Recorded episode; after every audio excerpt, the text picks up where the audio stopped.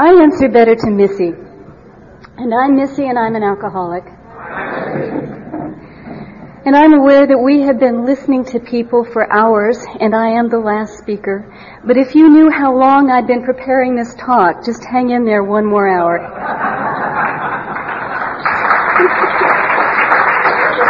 Thank you. Good. Some of you may take this opportunity to be filling out your evaluation sheets. And that's okay. But as I was looking at mine, I got aware that we were asked to fill out the evaluation criteria about six months ago. And I had not written this speech yet.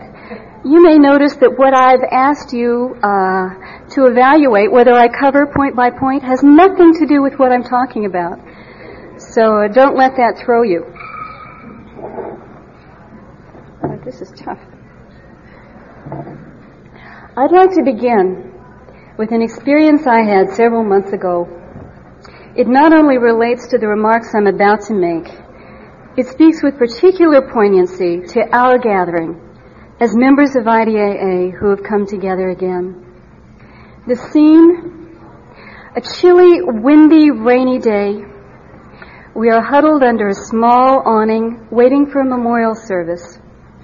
The man being honored is a world-renowned psychotherapist we have come to speak of this man who has died unexpectedly.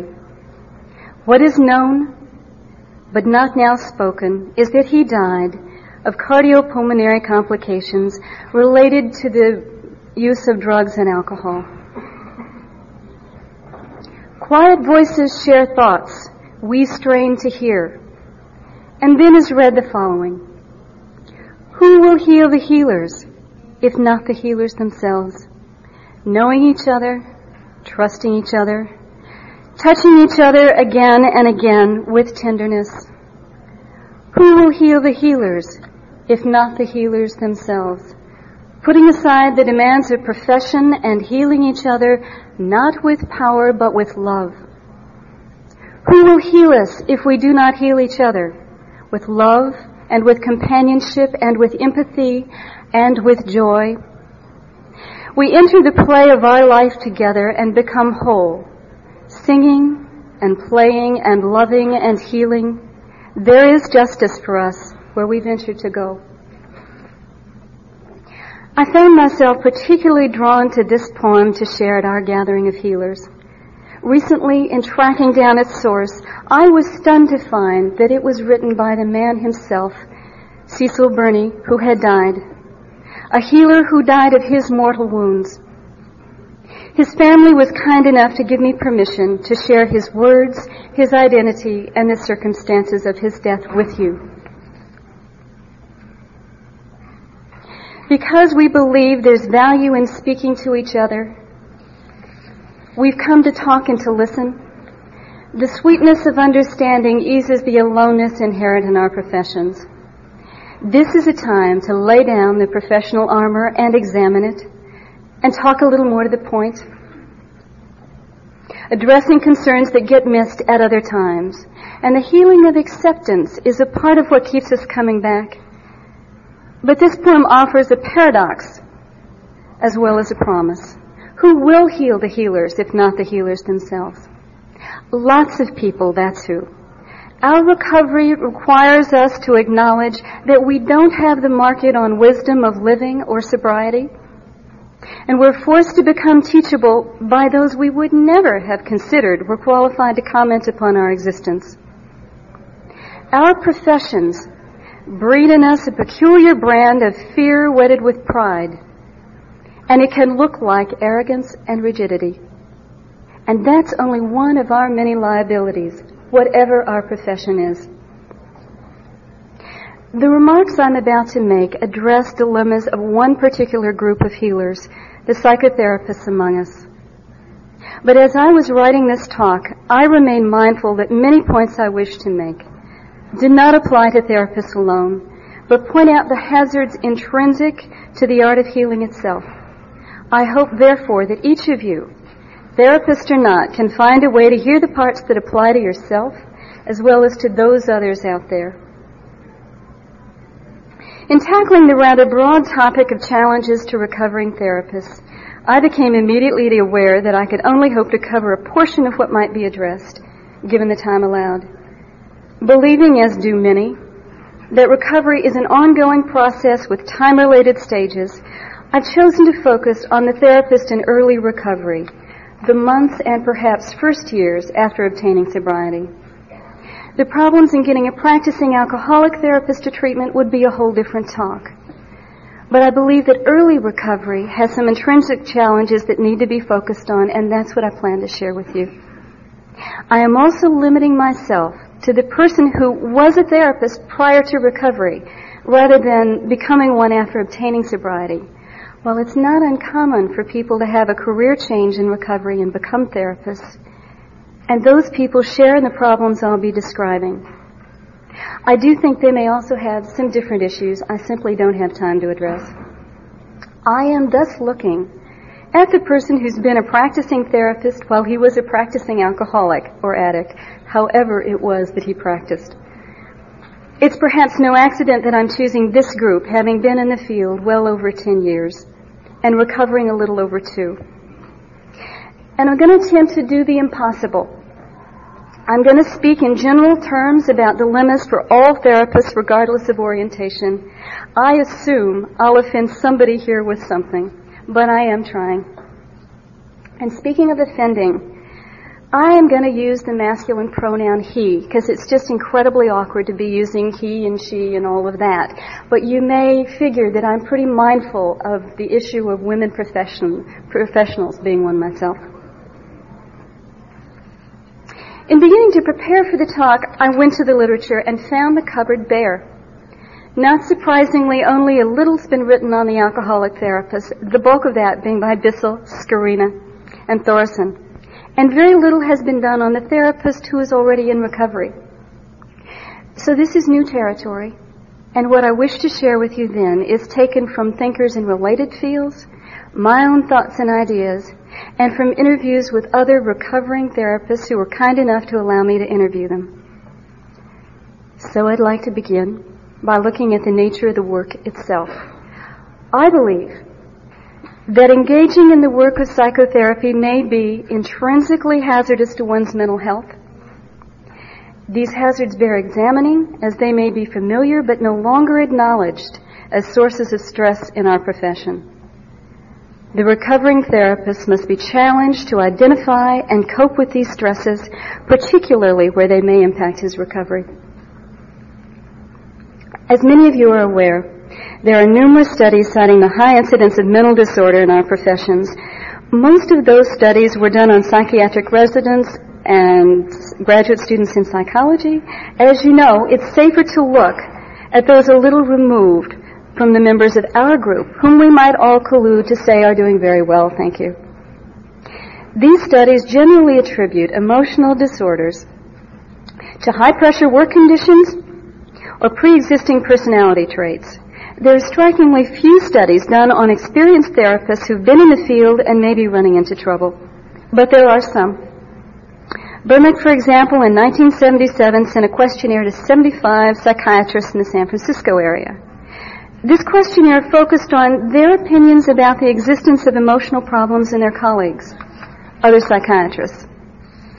The majority stated that such problems were indeed pervasive. While personality variables were assumed to contribute, many felt that the work of doing psychotherapy was a significant factor in these problems.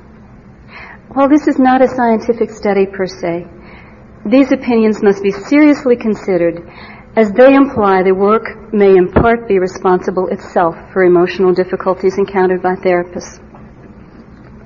Most of the studies done on these difficulties involve the idea of burnout, the process by which an idealistic and energetic therapist is transformed into a disillusioned, lethargic hack. The causes of burnout frequently lie in problems with the setting, particularly an institutional setting for whom that applies, lack of advancements, problems with administration, inadequate compensation, and so forth. But again, there is something in the nature of the work itself. And one major difficulty is the presence of ambiguity, of model, of method, and of result. For all that we have striven to pull psychiatry and psychology away from magic and superstition and to push the study of the mind toward the scientific realm, it still remains closer to art than to science. In this arena, we have a multitude of theories to explain human behavior, and generally we attach ourselves to one theory or another. If we are terribly frightened, we may convince ourselves that our model is the right model and that the others are wrong. But we are then faced with colleagues of divergent views who are equally adamant, and there is no getting around images like the blind men and the elephant, which is enormously disquieting. If we are willing to remain flexible and open, we must live with the understanding that we order our experience with constructs so that we may practice our profession, but we must also live with knowing that we don't really know.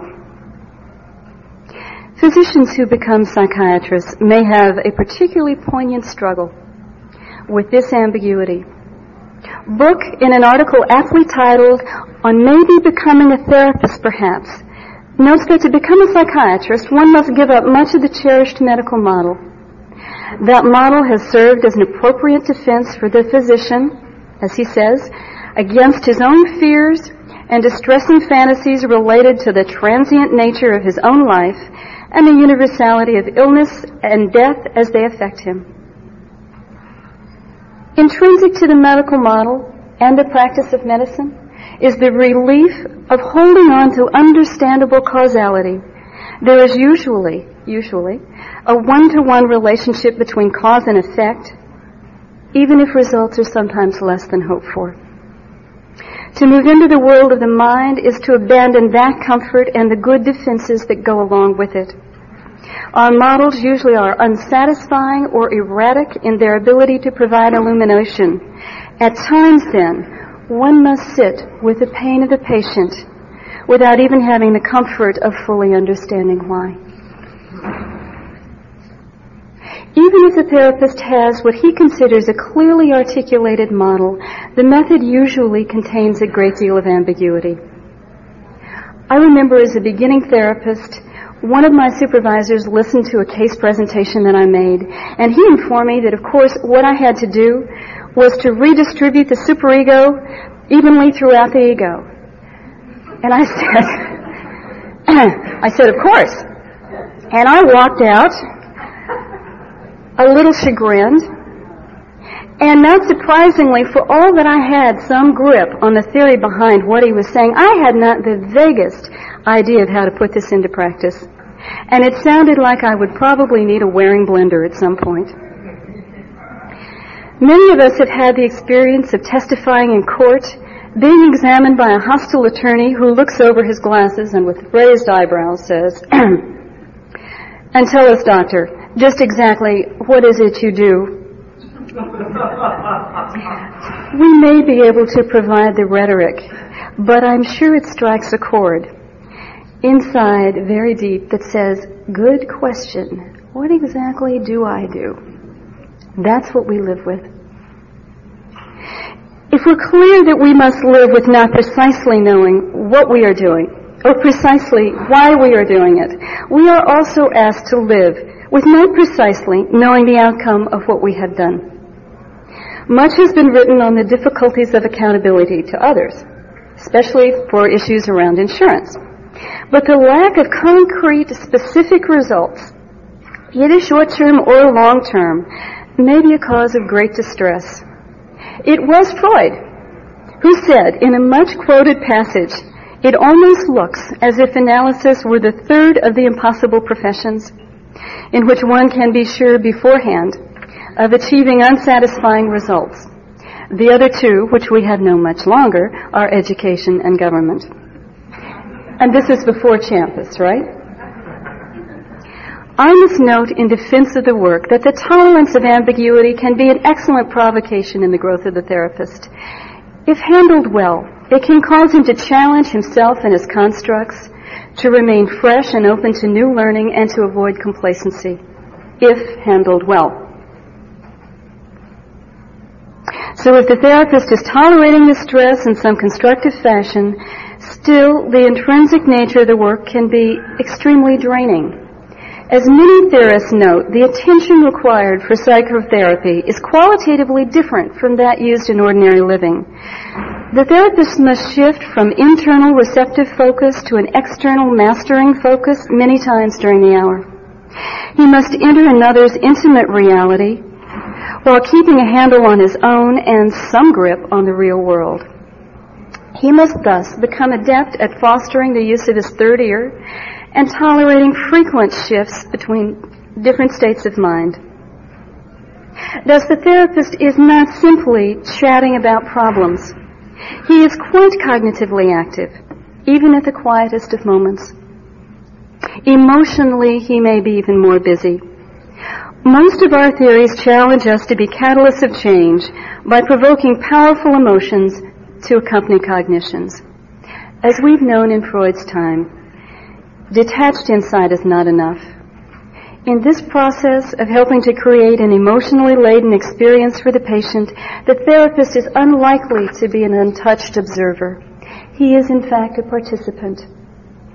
As Whitfield describes, psychotherapy taxes the emotional resources of the psychotherapist, and by asking him to be in constant contact with strong emotions while sitting quietly in a chair, deprived of an immediate physical route for discharging whatever tensions he builds up, it taxes the physical resources of his body as well.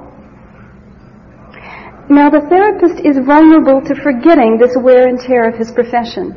At the end of a long day, he is probably not sweating. He may have no concrete products of his work, and he might not even have a huge pile of paperwork. Might not. Due to the kind of ambiguity we've been talking about, he cannot specify his expenditure of energy, yet he is undeniably drained. If he does not pay attention to this drain and find ways to take care of it, he is a likely candidate for burnout in a form that sounds like a diffuse complaint of discomfort with little to attach to it. At its best, the work may be stimulating and energizing. At its best, working with high functioning, growth oriented patients, it may still be intrinsically taxing. But what about ongoing contact with patients with severe pathology? Harold Fine, in a poetic article on the fate of the well experienced dynamic therapist, speaks about the toll of the work taken over the years in observing therapists who have worked in the field over a long period of time with egos more fragile than their own, he says, Despair and depletion in the therapist, or in more mythological terms, is the petrification that results from gazing too far, too long, and too deeply at the psychotherapeutic gorgon's head. Existential issues about the meaning of life or the lack of meaning are raised with exquisite penetration. The lack of immediate satisfaction, the ongoing contact with dysfunctional patterns, and anguish that is real and is not readily relieved create conditions that pull for hopelessness and despair in the therapist. It is a challenge to maintain optimism for one's patients and ultimately for oneself. And it is how the work speaks about oneself that may be the most painful and stressful of all to deal with. What about the areas that are unfinished and still in conflict within the therapist? The therapist, in close interaction with his patient, is having many responses. Some just personal reactions, others related to those unfinished areas. There are assorted views on how to consider the psychological responses of the therapist to the person of the patient and to the work at hand. Some ignore it. Some label it as bad and provide guidelines for getting rid of it. Others suggest it's at the heart of the transformation process, and rather than being an undesirable byproduct, the therapist's personal response is essential to movement in psychotherapy. I must admit a bias in this direction. I believe that our motivation to become and to stay therapists lies in part with the pull to touch deeply our own unresolved conflicts. That's one of the payoffs we get to finish some of our own healing. In that light, our own still active conflicts power part of the therapy, compelling us to participate and making up part of the catalytic process. I see our personal issues as essential and creative when seen clearly. As Nietzsche said, I say unto you, one must still have chaos in oneself to be able to give birth to a dancing star. I say unto you, you still have chaos in yourselves. But a note here. The word chaos is familiar to all of us as we remember our personal histories. If I am supportive of creative chaos, we must remember there is chaos and then there's chaos. And I think I'm still learning the distinction. My point here is that the provocation of the work is a double-edged sword. If it provides some vehicle to touch unfinished work, often this process is a source of much tension and anguish. It is, after all, the patient's hour, and it's tricky to handle well what arises in the therapist. It may be, in fact, handled badly or not at all, contributing to the emotional distress of the therapist. One final note before I move to the implications for recovering therapists. All of the points that I've made about the nature of the stress of psychotherapy touch on a pragmatic issue that's been cited as one of the primary factors in burnout isolation. This inevitable process of doing therapy with its undefinable outcome is more often than not performed in isolation. The work is done behind closed doors, even in a busy institution, and the constraints of confidentiality and the sheer impossibility of accurate description defy truly satisfying sharing. For those of us in private practice, isolation may be even more profound.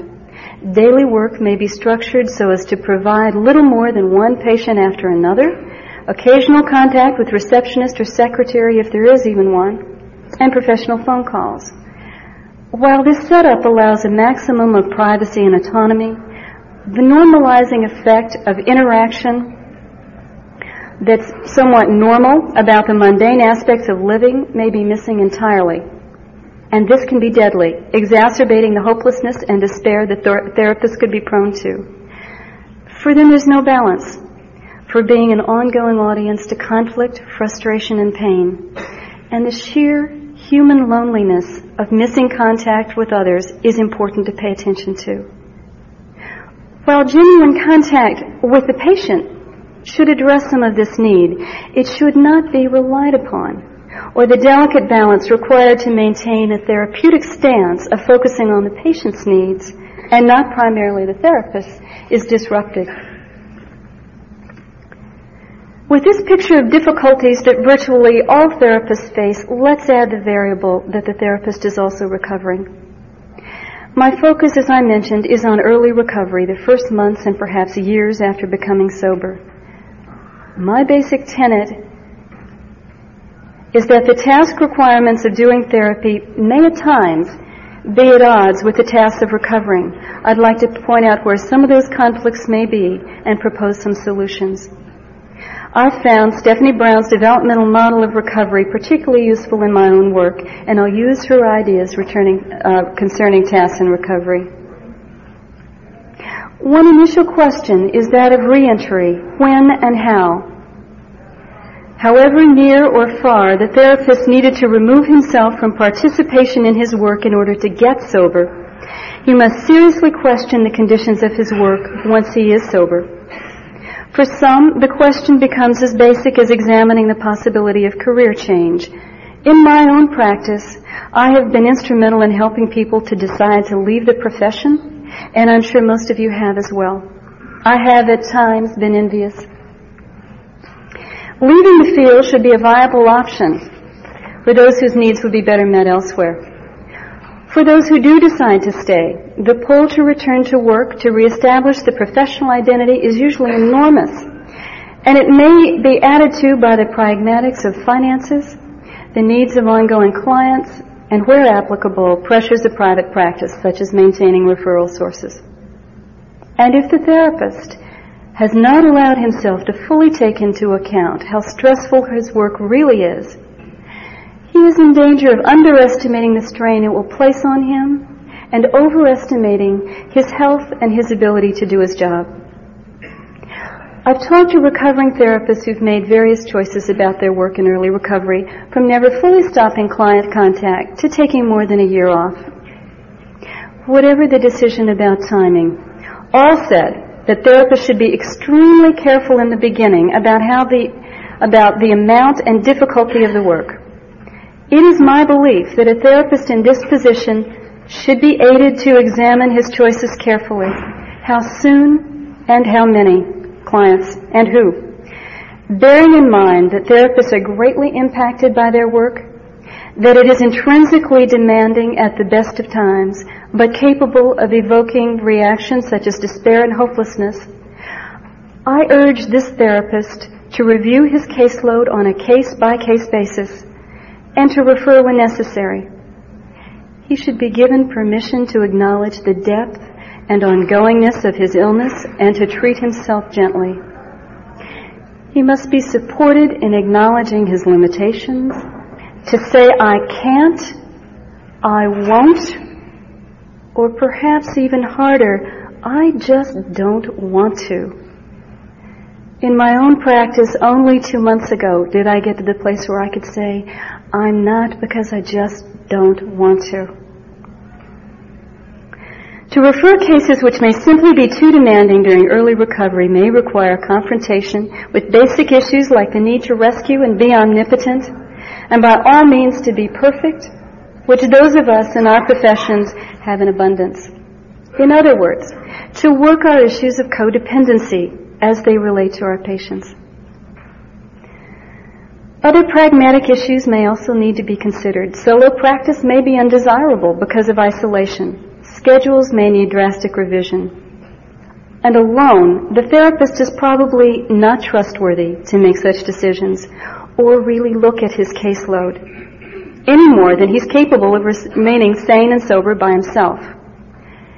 It's my strong recommendation that any recovering therapist be involved in intense, ongoing supervision by a professional that not only knows his field, but understands the dynamics of addiction.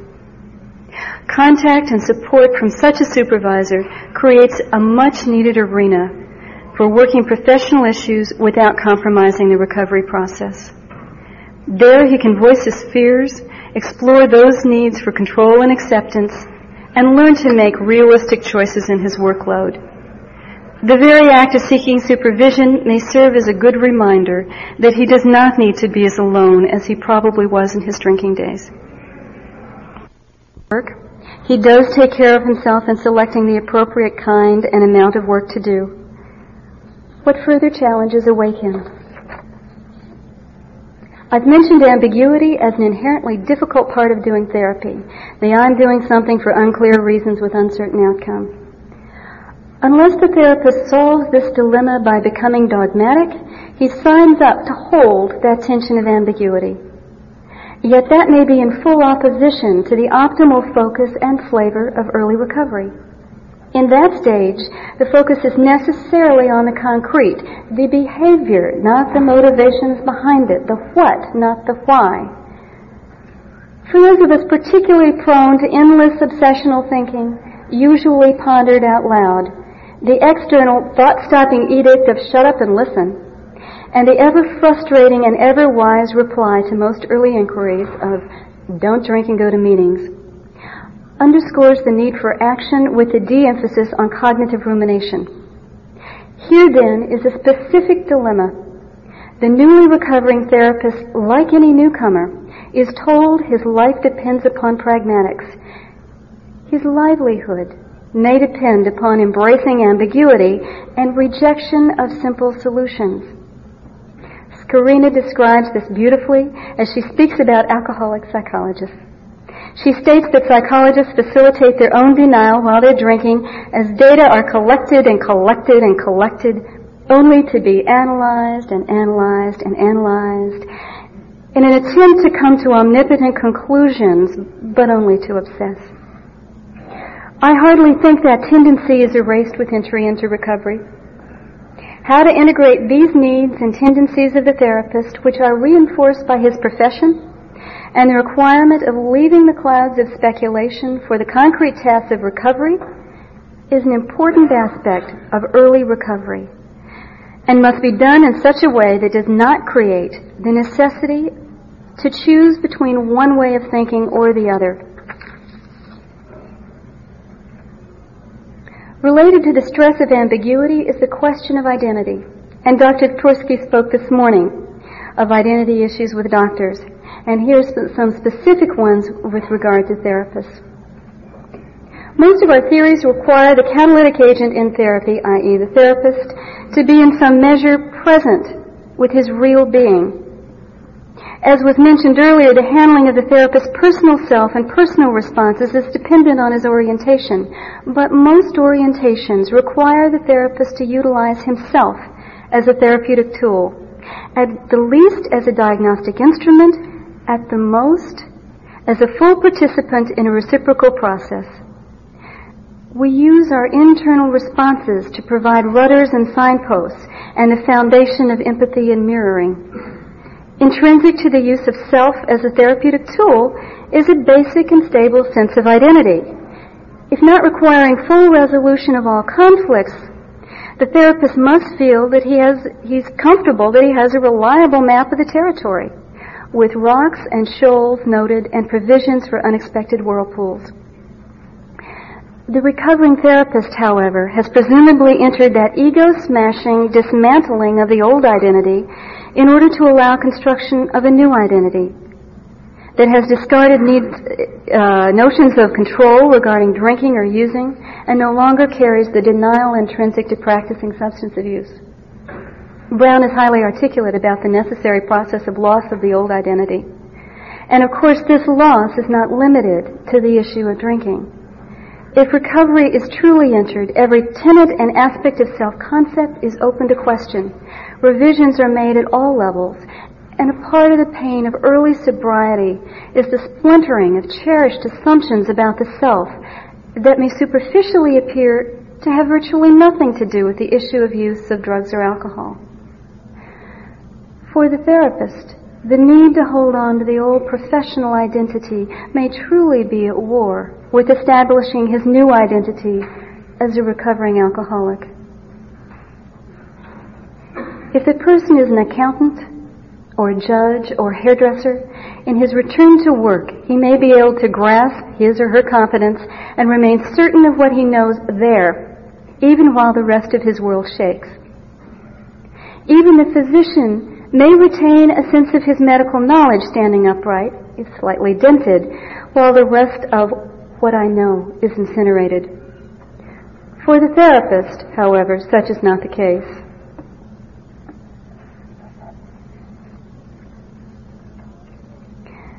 How the therapist makes his living is based on his belief that he knows how people work, sort of. Remember, he must tolerate that ambiguity. His professional career is staked in some way on selling the use of that knowledge to others. And if a basic tool of the trade is his own personhood, a cornerstone of that knowledge is not only I know how others work, but also I know how I work. But in recovery, the therapist is busy finding out he doesn't know as much as he thought he did, not about others and not about himself. His basic tool is now suspect and his entire world may be rocked, including the farthest reaches of his professional competency. The simplest case, of course, is the practitioner who believed in the old myth that alcoholism is a symptom of an underlying conflict. I'd like to believe that with the focus of education around chemical dependency, this is truly an outdated model. But I am one of those practitioners whose disease caught up with them while believing that model. And I am not quite three years sober. And I believed myself to be one of the most enlightened therapists around. For those of us with that problem, the conflict is direct. If you accept the medical model and related theories, you are left with, well, if that's true, what else am I ignorant about? It takes a good deal of integrative work to place this new and contradictory information in the context of old theories. For those therapists giving lip service to a medical model, still the temptation to revert to a model potentially including control is always present. Generally, models of behavior espouse control and options, that behavior can be changed, or else why are we in practice? And as Bissell and Skorina note, the very convictions like behavior can be changed that shore us up even in the absence of immediate and direct gratification may cause us to cling or to revert to the concept of being able to control the behavior of drinking. Yet as we know, this concept of control is antithetical to the process of recovery. And there is a seduction of old ways of thinking, of old aspects of identity ready to assert themselves. The therapist in recovery who wrestles openly and painfully with the fact that he does not know how to control his drinking, who admits his powerlessness, will return to a work which may pull him to respond to tension by knowing something. He may begin to think, I have to know something about how people operate. My patients pay me good money to know. And many of them do get better, and so I must know something. I hope. his need to know something professionally may war with his need to see he doesn't know in recovery. He may solve his cognitive dissonance by tossing out the dissonant information in the face of the requirement to reestablish himself as professionally competent and to earn his living with that competence. He may be tempted to discard the pieces of identity that don't fit, that of loss of control and all the implications. Essential for the therapist who is bombarded with old and new learning, whose work and needs for self-respect pull him away from viable models of recovery, is vital contact with professionals who are familiar with his dilemma. Supervision is again an excellent arena for him to work issues of identity and changes in theoretical stance, but also needed is peer contact with others who have managed the integration and can provide sturdy models and give personal answers to real theoretical questions. They can support him to stay open in his lack of understanding and to avoid closing down prematurely. Speaking of remaining open, the growing edge of the challenge to be authentically present in the therapeutic hour may create a painful dilemma. Not just about knowledge and competency, but the basics of who am I sitting in this therapist chair? Our recovery programs address the chaos and the impact of this new identity on significant others. Yet here, in the therapist's work, may be a whole other set of circumscribed but intimate relationships that receive the impact of the therapist's change of identity. This may be true of work with patients who bridge the transition from practicing to being therap- to being sober, or new patients obtained in early recovery while the therapist is still going through massive personal reorganization. Now there may be some room to comment and process the changes in the therapist, but again, the nature of the relationship requires the primary focus to be on the patient, not the therapist recognizing and handling the stress of answering and not being able to fully answer, who am I, is essential to the emotional well-being of the therapist. And this should be done with peers and supervisors, not simply alone. Let's assume the work is going well and that the therapist is coping with the difficulties of identity and ambiguity. Still, there is the question of balance always prone to overwork, and in a profession that calls for contemplation and introspection, obsession and analysis, the recovering therapist now attends meetings. The focus shifts, but the modality is similar. Listening and talking about experience. Remember the observation that therapy is hard on the therapist cognitively, emotionally, and physically a balance of activity is absolutely essential, whether it's the practical participation in mowing a lawn or taking a walk or cooking, using the body to support the mind, which we in our armchairs are far more likely to prescribe than to do. And becoming re-involved in the ordinary tasks of life in an ordinary way, which all of us who are alcoholics or addicts may have shunned in our need to be special, and which may be simply foreign to those of us used to filtering the experience through analysis. One of my friends caustically remarked that he hoped I'd one day learn to simply pass the bread rather than getting lost in the symbolism of concrete nurturance and never quite handing it over. And so we learn to pass the bread. And those tasks can ground us and balance our heads, which are called to wonder by our professions as well as our nature. This balance should also be challenging to our isolation. Involvement in the healthy mundane brings contact with others at all kinds of levels. Simply rubbing shoulders can ease that loneliness of the heart that we are prone to. If all goes well, and we are taking good care of ourselves, our work still pushes at us in ways that can war with recovery. We are provoked merely by participating in powerful emotional moments. More than that, as I've stated, it is my belief that we are pulled to the work in part because of our own, own our own unresolved issues. The healthiest of therapists may find himself hit and impacted in vulnerable areas by the work he does. And the early recovering therapist is hardly a picture of mental health. Everything is shaking, and even old issues that had appeared to be resolved, especially with liberal application of drugs or alcohol, suddenly reappear. We know that about early recovery for everyone. The person is like a turtle without a shell. Hence the AA wisdom of focusing on abstinence and minimizing external stress and internal provocation. And this fits with Brown's developmental model of recovery. Recovery being seen as being made of sequential stages and tasks in each stage that take into account the individual's physiological state at the time and his emotional developmental stage. She sees the immature alcoholic identity developing over time and developing from the outside in. From external behavior to internal self-concept. The stage of early recovery requires emphasis on alcohol and beginning concerns with the environment.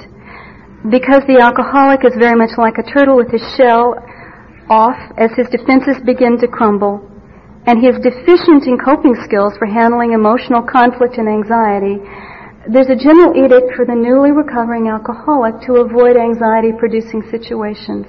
And this is part of the long-standing war between traditional therapy and AA and chemical dependency programs. A therapy that focuses on uncovering conflict or obtaining insight may be provoking the patient to drink or use to escape feelings he is not yet prepared to handle. The implication is that timing is essential and that intense engagement with what Brown describes as interpretation of self and others should be sought only after a solid program of recovery has been established. Experts like Margaret Bean support the idea that uncovering therapy can be quite effective, but later rather than earlier. And I fully agree with this model. And yet the therapist, merely by doing his job, may find himself provoked with some regularity. At a time of heightened vulnerability, as in early sobriety, he may be stimulated to experience conflicts and emotions that he's not yet equipped to cope. And ideally would be encountered much later in his recovery. If this reality is not taken into account, and if he is not fully aware of the impact upon him he may be bullied by forces that push him to reach for old solutions to familiar tensions, to drink about them. He could thus be a prime target for slipping a relapse. I therefore think it highly desirable for the early recovering therapist to not only be involved in close ongoing supervision, where he can dialogue about professional issues and monitor his work to make sure it's clean, but that he also may need to be in therapy himself, again with someone fully aware of the issues of addiction and recovery. Hopefully he can use that arena to discharge and work issues as they become urgent and redefend when necessary. The working therapist may not be able to wait until later to confront issues of self in the world. Again, I'd like to mention one specific area of unresolved conflict, that of codependency. Our long-standing needs to be omnipotent and to fix and rescue have been described by many. And it is a double-edged dilemma. In the midst of nebulous results, we may be confounded by patients not getting better and by patients getting better. When they don't get better, our needs for mastery are thwarted and we may become discouraged. But when they do, we may be thrown into envy as we are forced to look at some of our own deficits. In any case, the struggle is partly about the need to see oneself as special and powerful, often at the expense of the patient. Our motivation, at best, is extremely complex. Harold Searles, a most eloquent spokesman regarding countertransference, talks about psychiatrists, but in a way that can apply to all psychotherapists. He states, the therapist functioning in a spirit of dedication, which is the norm among physicians in other branches of medicine, represents here, in the practice of psychotherapy, an unconscious defense against his seeing clearly many crucial aspects of both the patient and himself. He notes this dedication may in fact torture the patient. In setting up a system that says, see how wonderfully hard I work to make you better, you poor wretch and it maintains the status quo of the sick and helpless patient giving reinforcement to the powerful healer.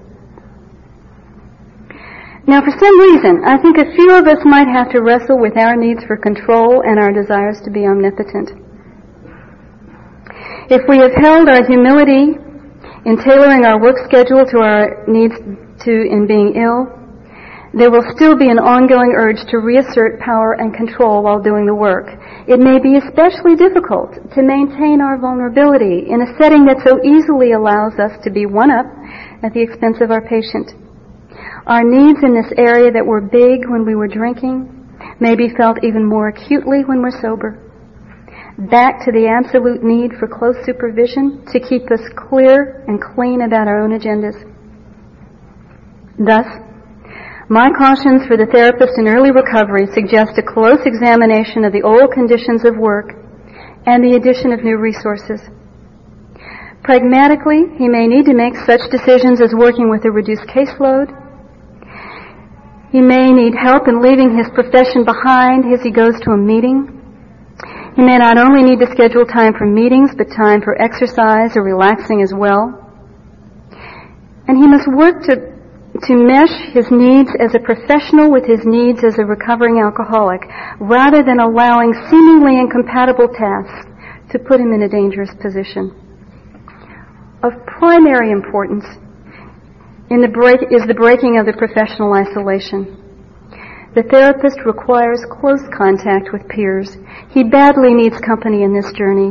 We know that when we send him to AA meetings.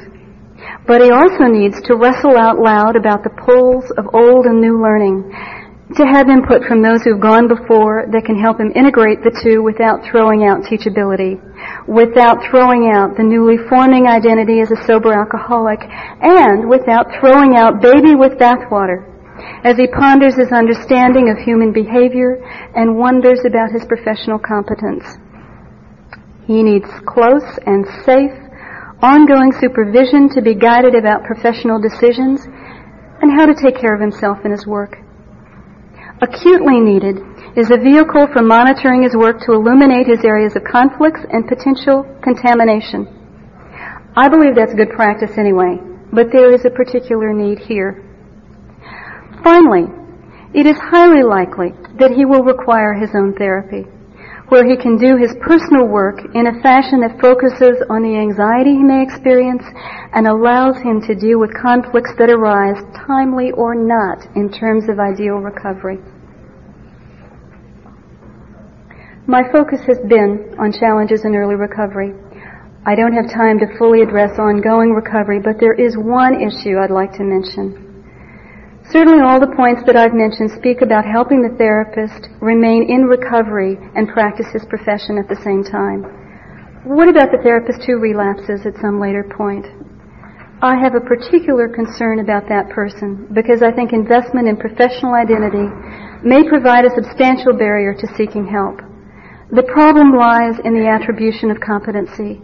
As I've noted before, professionals in other area are assumed to be competent on the basis of skills and possessing a body of knowledge that is not implicated by his drinking or using. And not so the therapist. He has good reason to believe that while the world may forgive him for his initial bout with the disease, it assumes that once he's sober, he has the tools and self-awareness to stay that way. After all, his competence is based in knowing himself and others. His fantasy about the reaction of others to slipping or relapse may go along the lines of thinking, they think, how much does he really know if he can't stay sober? What kind of a therapist is he anyway? I think the fear inherent in dealing with relapse would, relapse would be acute in any profession. But with that fantasy so accessible, it may paralyze the psychotherapist in being able to say, I'm in trouble. The solution is the same as in early recovery. If isolation is avoided and he is in supportive contact with other professionals, he may be able to constructively handle relapse and move back into recovery. If he remains isolated, he may suffer a long time. In closing, I wish to return to the beginning. I'm the last speaker in the scientific section. We now begin to share with each other differently. I have noted the paradox that tools for sobriety and sanity are often handed to us by those we might have been least willing to hear. And that contact with others outside our professions gives us something we may have been missing for a long time. A way to rejoin the human race and be just another person. But now these people, these people here, each of us being just another person, we who are here from so many different places can touch each other and speak from our experience and understanding in most precious ways. As Cecil has said, who will heal the healers if not the healers themselves? Putting aside the demands of profession and healing each other not with power, but with love. Thank you.